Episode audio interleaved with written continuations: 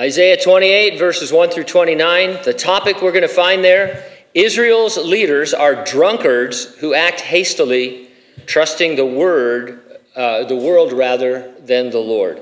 The title of the message Hasting Away Again in Drunken Leaderville. Father, we love you so much and thank you. We adore you. We want to just be before you right now, Lord, quiet in our hearts. Want to meditate on the fact that, Lord, if we're in you, then it is well with our soul. You've done so much, Lord. You've saved us and you're sanctifying us. You've promised to bring us to glory. There are things we want to discover, good works that you have before prepared, that we would uh, find them, Lord, and execute them in the power of your Spirit. I pray today that you would encourage us and inspire us, Lord, from the life and ministry of Isaiah and the things that he uh, went through, Lord, in preaching your word, and that we would be greatly encouraged, Lord, moment by moment as we see this verse, these verses. We thank you in Jesus' name, and those who agreed said, Amen. Uh, don't be hasty is the motto of what fantasy character? Who said? Treebeard, of course. Who knows who Tree? yeah, I know. Yeah, I'm going to quit sending out the transcript. It's pretty sad that the people who read it don't know. But anyway, in the world of the Lord of the Rings, Ents were a race of beings who are best described as shepherds of the trees, or they called themselves tree herds, who managed the forests of Middle Earth. Ents acted slowly and deliberately. When they met for Entmoot, it took all day for them to greet each other. The hobbits were anxious to enlist their help in the conflict with the white wizard Saruman. Treebeard famously said to them, Don't be hasty. At verse 16 in our text, Therefore, thus says the Lord God, Behold, I lay in Zion a stone for a foundation, a tried stone, a precious cornerstone, a sure foundation. Whoever believes will not act hastily. Now, your Bible may have a different word there, or a different sentence, but the root word is to hurry. God says to his people, don't be hasty.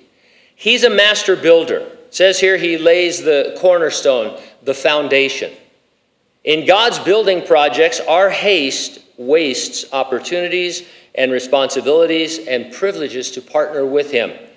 Worse than that, in our haste, we look to the world for our help instead of waiting on the Lord. So often, the Lord has called us to wait upon Him because He wants to teach us something and He wants us to learn something.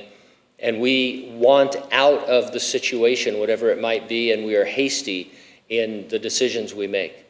I'll organize my comments around two points. Number one, don't let haste interfere with the Lord building you. And number two, don't let haste interfere with you building with the Lord. Uh, let's take a look at the Lord building uh, you in verses 1 through 13. Israel had a history of looking to Egypt for help. Abraham was hasty when there was a famine in Bethel. God told him to go to Bethel, and he went. And he found that there was a famine in the land. And against the Lord's leading, in fact, without any leading, he skipped town going to Egypt. It was a tremendous spiritual setback. In the Exodus, at the border of the promised land, the people feared going in, so they said to one another, Let us select a leader and return to Egypt. The Jews were in grave danger from the Assyrian Empire. Rather than repent and wait for God's deliverance, they hastily made a mutual aid pact with Egypt. A lot of what this chapter is about is that treaty, that pact and the stupidity of it concerning uh, the children of Israel because they had the Lord to defend them. Commentators are nearly unanimous saying that Egypt represents the world. In the Bible, the term world can refer to the earth and physical universe, but it most often refers to a humanistic, materialistic system put in motion by Satan that is at odds with God. There's tons of country songs and, and folk songs about, you know, working for the man, right? And, and you can never get ahead. Every time you think you're going to get ahead, they, they do something else. Uh, and, and that's the part of the world system that Satan has set up is that you're, you're kind of trapped. uh, before you're a Christian, and, and you only have so much uh, opportunity, and he, he keeps you down. That's the world. And it involves the lust of the flesh and the pride of life and, and the lust of the eyes, and, and it's, it's really appeals to our old nature. Christians should be in the world, but not of the world. I think most people understand that. Jesus said, Father, I don't want you to take them out of the world. Christians need to be in the world like salt and like light. When a believer backslides, he or she is described as being worldly. And so it's the, there's the world and then there's the spirit. Isaiah exposes the worldliness of the Jews to begin. He says in verse 1 Woe to the crown of pride to the drunkards of Ephraim the nation of Israel was bitterly divided. The northern kingdom was called Israel, or sometimes Ephraim, the name of one of the tribes. And so instead of naming all 10 tribes in the north, they would just use Ephraim as a kind of a place setting. Uh, the southern kingdom consisted of two tribes, Judah and Benjamin. It was just called Judah. And so you had Israel or Ephraim to the north and Judah to the south. And then it goes on to say, whose glorious beauty is a fading flower, which is at the head of the verdant valleys, to those who are overcome with wine. Ken Burns, you may have seen, produced a documentary titled Prohibition a, Na- a, Nation of Drunkards. It was startling to me because of what it revealed about the United States. One researcher said, We have oftentimes been a nation of drunkards. Uh, and if you go back to the time just before Prohibition, uh, just about everybody was drunk all the time. Ephraim had become a nation of drunkards. Isaiah mentions wine in verse 1, drunkards in verse 3, then wine and intoxicating drink multiple times in verse 7. Ephraim didn't need a temperance movement, they needed a remembrance movement to see how far they had fallen away from the Lord. Like the Lord told the church at Ephesus, remember from where you have fallen. And so they needed to repent and, and get out from under this terrible vice. Today, the Apostle Paul says we can either be drunk with wine or we can be filled with the Spirit.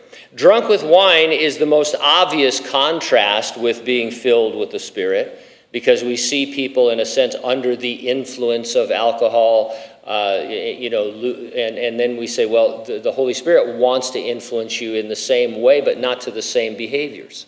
He wants to be in your life, influencing you for good and for God.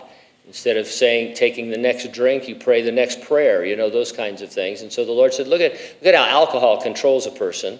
Let the Holy Spirit control you in a godly way.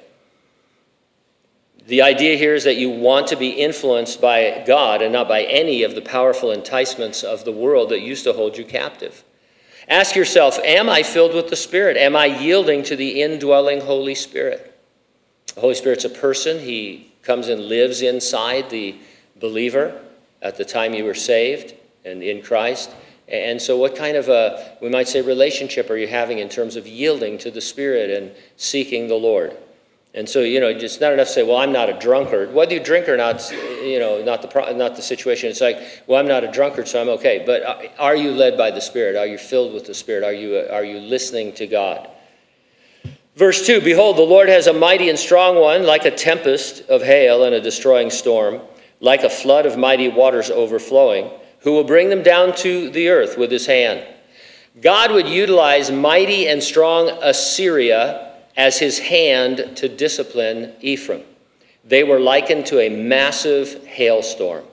The mention of the flood may be prophetic. In the future time of Jacob's trouble, that we call the Great Tribulation, we read that Satan will spew out water out of his mouth like a flood after the Jews. One of the many names of the Antichrist is the Assyrian. And so this could be, it probably is, I would say it is, a, a foreshadowing of the future time when the Jews would be uh, chased and hunted down in the wilderness by the devil and the Antichrist. Isaiah never missed an opportunity to share future hope with those struggling in the present. He keeps dropping these futuristic uh, prophecies about what's going to happen with Israel uh, to encourage and strengthen his people. I mentioned earlier that it is well with my soul thing. There's a story behind that hymn uh, the suffering that that individual endured is amazing and, and, tremendous. And so you should look it up. Um, I forget the hymn writer, but you can just look up It Is Well With My Soul and, and get that backstory. Um, and, and so his hope was in the Lord. Uh, and Isaiah wants our hope to be in the Lord, and so he keeps us looking forward to heaven. Uh, verse 3 The crown of pride, the drunkards of Ephraim, will be trampled underfoot. And the glorious beauty is a fading flower, which is at the head of the verdant valley. Like the first fruit before the summer, which an observer sees, he eats it up while it is still in his hand. The fig was the first fruit before summer. The Assyrians would be observers, meaning strangers, who would devour Ephraim like a ripe fig. Verse 5 In that day the Lord of hosts will be for a crown of glory and a diadem of beauty to the remnant of his people, for a spirit of justice to him who sits in judgment, and for strength to those who turn back the battle at the gate. God always preserves a remnant, a small part in Israel. These verses promise Israel's restoration. One day the Jews will sit in justice and judgment with strength to turn back their enemies. Because Jesus will be on earth wearing the crown, it will be what we call the millennial kingdom. Verse 7 But they also have erred through wine and through intoxicating drink, they are out of the way. The priest and the prophet have erred through intoxicating drink. They are swallowed up by wine. They are out of the way through intoxicating drink. They err in vision. They stumble in judgment. The priest and the prophet were the spiritual guides for the nation. They were out of the way, meaning Satan had neutralized them. He got them out of the way because they were drunkards who could not be trusted or listened to or give great counsel. How'd you like it if you had a therapist and you went in there and he was sloshed? I do my best work when I'm drunk. No, that's not true. And, and so you, that's the idea is that the spiritual leaders were, were drunkards. Verse 8 For all the tables are full of vomit and filth, no place is clean. These guys were so drunk that they vomited on themselves. And filth here means they soiled themselves, losing control of their bowels. These guys were drunkards. And I mean, they were pretty drunk. And it was, it was disgusting, really. Now, I said this wasn't about alcohol, but that doesn't mean alcohol can't be a problem. It can.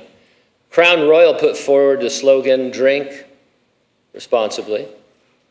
The Apostle Paul, whom we quoted earlier, might say drink spiritually. That is, if you drink, don't get drunk, don't stumble others, be cautious overall. Verse 9 Whom will he teach knowledge? Whom will he make to understand the message? Those just weaned from milk, those just drawn from the breast? Ephraim was talking, and they're saying, Does God think he's dealing with babies and toddlers, teaching them like this with monosyllables? I think Isaiah went to them and talked in simple monosyllables as if they were babies or toddlers, because that's what they're saying. They're saying, Why is God treating us like this? Does he think we're immature babies and toddlers? And Isaiah, a lot of these prophets, you know, they did strange things. Uh, earlier, we saw that Isaiah was naked for three years, I think. It's three or three and a half. Uh, all the Old Testament prophets did crazy stuff as a kind of a spiritual theater. And so I think Isaiah went to them in this kind of talk. And, and here's the proof, verse 10 Precept must be upon precept, precept upon precept, line upon line, line upon line, here a little, there a little. This is not a compliment it isn't a suggestion of how to study God's word. It is a meaningless repetition of monosyllabic words. It's as if Isaiah went around babbling, saying, line, line, little, little, line, blah, blah. What? For with stammering lips and another tongue he will speak to his people.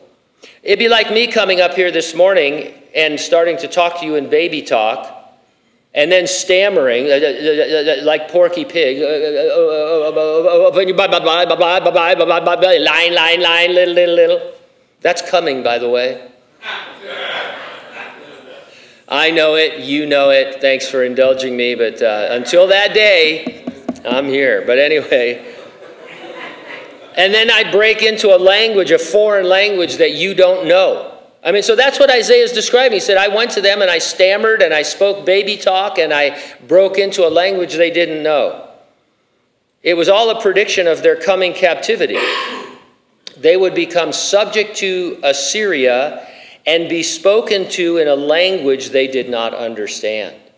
Do you think the Assyrian Empire was going to send people to the Jews and say, Now, we're going to teach you Assyrian so that you can feel good about being in captive?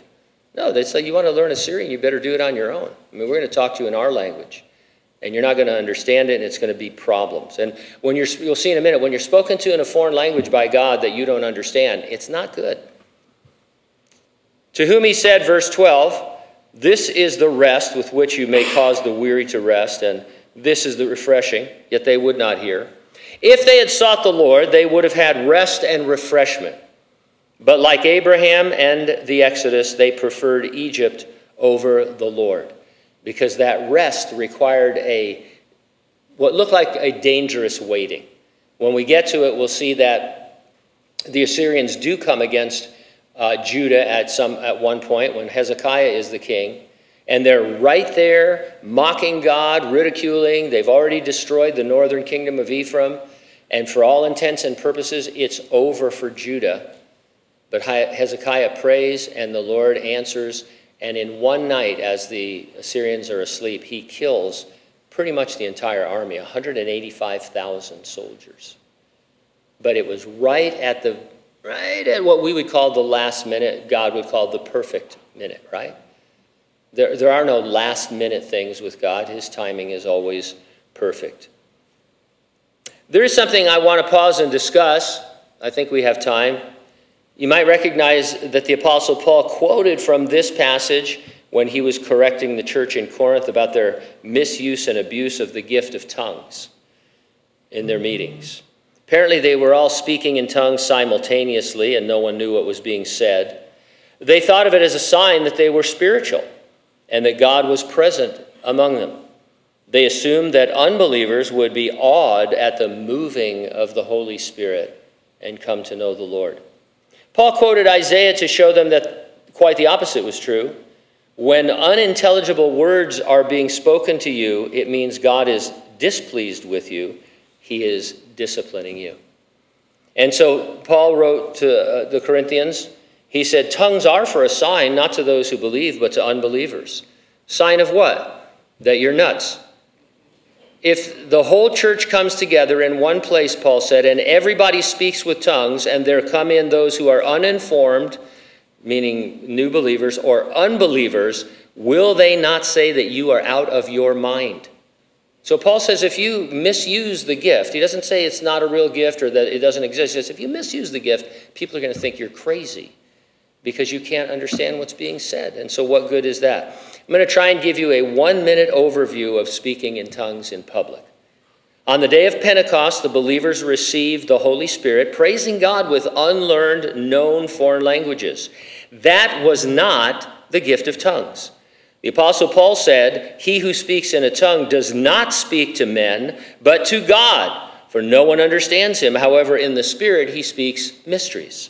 Speaking to God in an unknown mystery language that no one understands is a gift some believers will receive, but not all. If it is exercised publicly, it is useless unless accompanied by an interpretation rendering the utterance edifying to the entire church.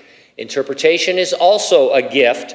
The speaker in tongues may have the interpretation, or someone else may. When tongues is exercised with interpretation, it is just as edifying as any other speaking gift. All the gifts are under your control. The Holy Spirit does not come upon you and take over your movements. Gifts are to be exercised in the order Paul laid down in Scripture. Amen? And so all of that could obviously be uh, expounded upon, but bottom line, um, tongues is a gift for today. Not everyone has it. If it's going to be exercised, uh, it, it is under the control of the person. That chapter says the prophets are subject to the, or the gifts of the prophets are subject to the control of the prophet. So the idea that you would go crazy or do all these weird things when the Holy Spirit comes upon you, um, you know, my dear Pentecostal friends, we love you, but it, it's just not a biblical idea. And so, um, you know, it doesn't take anything away from the power of the Holy Spirit because He wants to communicate truth in a powerful way. And so, uh, you know, a lot of conservative guys will say, well, you see, tongues is no good. No, Tongues without interpretation is no good because nobody knows what's being said. You want to speak in tongues in your private prayer life, go for it. But in public, God wants to share intelligible words. Uh, and so, anyway, if anyone had a right to be hasty, it was Jesus. Think about it. God the Father, God the Son, God the Holy Spirit planned from eternity to send Jesus, the Son, as the God man who would be Savior of the whole world, especially those who believe. God the Son waited 4,000 years of human history before being conceived in Mary's womb. He waited nine months in the womb. He waited 30 more years in relative obscurity before being baptized to begin his ministry. He would minister for another three and a half years. He would wait a week after he made his entry into Jerusalem, hailed as king. Six hours on the cross, three days in the tomb, another 40 days until his ascension. It's been over 2,000 years that his return has been imminent. He will resurrect and rapture us and then wait seven years for the great tribulation to end before his seven, uh, second coming. That's followed by 1,000 years of ruling a still unruly earth. Finally, eternity will be ushered in. Jesus knows waiting. He has outwaited you, and he will not be rushed by you. He's doing a work in your life, and it takes exactly the amount of time that it takes, or longer if you resist it. And so the waiting, for some of us, I know there have been times in my life my waiting could have been over, but I was resisting what God wanted me to do or where He wanted me to be or say or something that He was trying to teach me. And so the lesson went on uh, because I was unable to graduate until I understood. What is being built on the foundation of Jesus laid down by the apostles and prophets is us, individual believers and the church corporately. We are the Lord's building project. You know that. Number two, don't let haste interfere with you building with the Lord. If you didn't know better, you might think that the Apostle Peter was a builder, not a fisherman. In his first letter, he tells believers, You also, as living stones, are being built up a spiritual house, a holy priesthood, to offer up spiritual sacrifices acceptable to God through Jesus Christ. Then he quotes from our passage in Isaiah three times. And so he comes forward as a builder. Bottom line, as I said, we are God's building project, and we are enlisted to help Him build both us and His church. And so we're the project, and also we are co builders. Verse 14, therefore, hear the word of the Lord, you scornful men, you rulers of these people who are in Jerusalem. Because you have said, We have made a covenant with death, and with Sheol we are in agreement. When the overflowing scourge passes through, it will not come to us. For we have made lies our refuge, and under falsehood we have hidden ourselves. Treaties get cool names, right? Most recently, we've had the Abraham Accords in the Middle East. Ephraim's treaty with Egypt was not called the covenant of death or the Sheol agreement. That's on the negative side, right? It wasn't called that by them, but it was called that by God. He says, You, made a covenant with Egypt? That's a covenant of death. That's a covenant with Sheol for the afterlife. it's not going to go well for you. Verse 16, therefore, thus says the Lord God, I lay in Zion a stone for a foundation, a tried stone, a precious cornerstone, a sure foundation. Whoever believes will not act hastily. The New Testament applies these words to Jesus Christ, suggesting that the church is a household of faith. The Apostle Paul says that he, the other apostles and prophets of the first century, laid the foundation. We are to come along and build upon the foundation they left their teachings gathered together in the Word of God and no other foundation. Foundation is perfect. The cornerstone is perfect. Uh, we build upon that the way we ought to.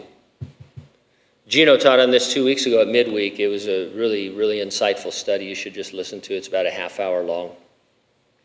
Can't, too, uh, can't spend too much time talking about every hasty thing. Instead, just think we need a constant vigilance against methods and practices that resemble those of the world. In terms of the church, the end doesn't justify the means. So we can't do something that's worldly in order to encourage people to be spiritual. And so we need, and, and we're, we're prone to do it. Everybody is because we have our own, uh, our own flesh to deal with and we see what would be best for people and we want to bring them into it. And sometimes we just don't want to wait on the Lord. We want to hurry them along. Uh, I can't say everyone, but a lot of the help programs that come through, a lot of the Christian books that are written are, are these kinds of things. It's like, hey, I'm tired of waiting. Give me 40 days of something to do, right? Or give me 10 days. Think about it. There's always a period of time. God may say, you know what, Gene, I want you to wait 41 days and a half. No, I'm, I got, you got 40 days to do this because I just read about that, or 10 days, or 500 days, whatever it would be. Uh, the Lord's not going to be rushed. Also, I will make justice the measuring line, verse 17, and righteousness the plummet. The hail will sweep away the refuge of lies, and the waters will overflow the hiding place. Your covenant with death will be annulled. Your agreement with Sheol will not stand. When the overflowing scourge passes through, then you'll be trampled down by it. No matter how faithless the rulers of Ephraim, God remained faithful. His plan for redeeming mankind and restoring creation can't fail. Upon him is built the household of God, and the Lord promised his people that they would be a part of it. Verse 19 As often as it goes out, it will take you. For morning by morning it will pass over, and day by day and by night it will be a terror just to understand the report. Whether Assyria, Babylon, or the future Assyrian, the Antichrist, the Lord will deal with his elect nation in discipline in order that he might bless them. The point of discipline is always restoration. We call it punishment sometimes, but discipline is to restore and get people back in relationship. Verse 20 For the bed is too short to stretch out on, and the covering so narrow that one cannot wrap himself in it. You're at a luxury hotel, your blanket's the size of a towel, and the bed is the size of a coffee table. Are you going to be comfortable and able to rest? Ephraim and Judah would not find rest by aligning themselves with the world. It's like the old adage you made your bed, now lie in it. This, you think you're going to be safe and comfortable with Egypt, but this is, you know, this is what it's going to be like. It, it's like sleeping with, a, with no blanket on a bed that's uncomfortable. And that's the nicest thing Isaiah could say about it. Verse 21 For the Lord will rise up at Mount Perazim. He will be angry as in the valley of Gibeon, that he may do his work, his awesome work, and bring to pass his act, his unusual act. These are two places in their history where God had given Moses and Joshua tremendous victories we want so badly to see God work, to see God act, that we try to manufacture it. Church building projects are a good example. If you're manipulated or shamed or coerced into giving or helping with building on the weekends or whatever it might be, how can you get up and say it was from the Lord? You can, you know, just say, hey, we, we built this building we raised a bunch of money. You know, I, I put the hammer down on you. You know, we had this company come in from LA that showed us how to do it and stuff, and we got it done. So let's applaud ourselves. That's fine. But we don't want that, do you? We want the Lord to do it. And this is, this is a great verse because the Lord talks about wanting to do something awesome and unusual. Think of anything God did in the Old Testament. Wasn't it awesome and unusual? The walls of Jericho falling down. Here, I have a strategy for you, Jer- or, uh, Joshua. You're going to march around this seven times, once a day, every seven days, and then the last day you're going to do it seven times, and the walls are going to fall out. No, really? Yeah, that's awesome and unusual. and, and so, but in our life, you know, we, we kind of want God to do something awesome and unusual, but again, we don't want to wait for it or discover it. We get out ahead of God and say, boy, it'd be really awesome and unusual if we had a building or whatever the project is. And then you think, okay, so let's do it. And, and, you know, nobody raises their hand and say, okay, well, let's pray about it. Let's just wait and see what the Lord wants to do. And the, waiting, it's no fun, right? But it, it builds you. We don't want to, Jesus doesn't want credit for what we do in the energy of the flesh. Jesus doesn't want that credit. He wants to do something unusual and awesome. Verse 22 Now therefore, do not be mockers, lest your bonds be made strong. For I have heard from the Lord of hosts a declaration, uh, excuse me, a destruction determined even upon the whole earth. Some restraints, if you struggle against them, get tighter. Once the Lord announced he is discipline upon the Jews, they ought to submit to it. The, the, Jeremiah's prophecy, the whole time he's saying, hey, Babylon is coming now. There's no turning back, there's no repenting of that. Go with it, and everything will be great. And Israel said, nah, we're, we don't want to do that. But, you know, every now and then, uh, God says, yeah, this is going to happen. This is your discipline. Submit to it. Isaiah here takes another giant leap forward to the future time of Jacob's trouble when he says, A destruction determined upon the whole earth. Uh, that can only be the great tribulation. And so, verse 23 Give ear and hear my voice, listen and hear my speech. Does the plowman keep plowing all day to sow? Does he keep turning the soil and breaking the clods? When he has leveled its surface, does he not sow the black cumin and scatter the cumin? Plant the wheat in rows, the barley in the appointed place, and the spelt in its place? For he instructs him in right judgment, his God teaches him. For the black cumin is not threshed with a threshing sledge, nor is the cartwheel rolled over the cumin, but the black cumin is beaten out with a stick, and the cumin with a rod. Bread flour must be ground, therefore he does not thresh it forever, break it with his cartwheel, or crush it with his horsemen. And so it's kind of a home ec class here, you know, and, in farming, but these all picture one thing God's discipline upon Ephraim, then Judah, then the nation in the future seven year tribulation will be measured and merciful the way that a farmer deals with his uh, produce and crop. Uh, the Lord's a good farmer, and a good farmer doesn't only plow. He knows when to stop plowing and when to level the ground and when to plant and what to plant and what tools to use at different times to work them all together to produce crops. Some of you guys and gals, have you ever tried to do something with the wrong tool? All the time because some of these tools are expensive, but you're like, you know, you're always with some slotted head screwdriver, you know, that bring me out of my toolbox the slotted head screwdriver that can do it. I can hammer with it, I can scrape with it. Occasionally I can screw with it, you know, but, but I can. And, uh, and then the guy comes in, he has the specialty tool, and what you had been working on for three and a half hours, he's done in 10 minutes and charges you for three and a half hours, you know. So, but, you know, most of it's because of your stupidity or that you broke it, you know, and stuff. And so the Lord, you know, Isaiah is saying God knows what he's doing. He uses the right tools uh, at the right time. You may be in a time of plowing or of leveling or of planting or harvesting. Let Jesus work. You feel like you're cumin being hammered by a sledgehammer, but a good farmer would never do that. He would he treat you the way that you ought to be treated. Verse 29 This also comes from the Lord,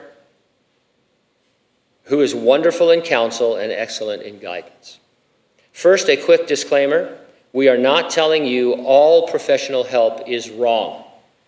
Having said that, let's insert question marks in verse 29. Who is wonderful in counsel? Who is excellent in guidance? Jesus. Why would we seek counsel and guidance from any other source? I could see, you know, sometimes you have to settle for second best. You know, maybe you want to see the best surgeon on earth for whatever you're going through, right? He's booked for 10 years. And so you see a surgeon who's not as renowned or celebrated. He's, you know, he can do the job and all, but, uh, and, and, so it's like Jesus says, Well, I'm a wonderful counselor and an excellent guide. Well, you must be busy, Lord, so I'll go to this place over here with a bunch of non believers. I'm sure they can help me. I'm sure they'll tell me exactly what you would tell me.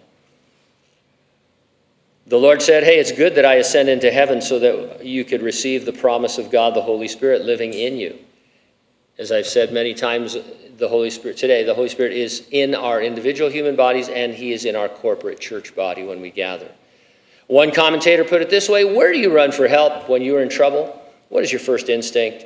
Do you run to others or to God?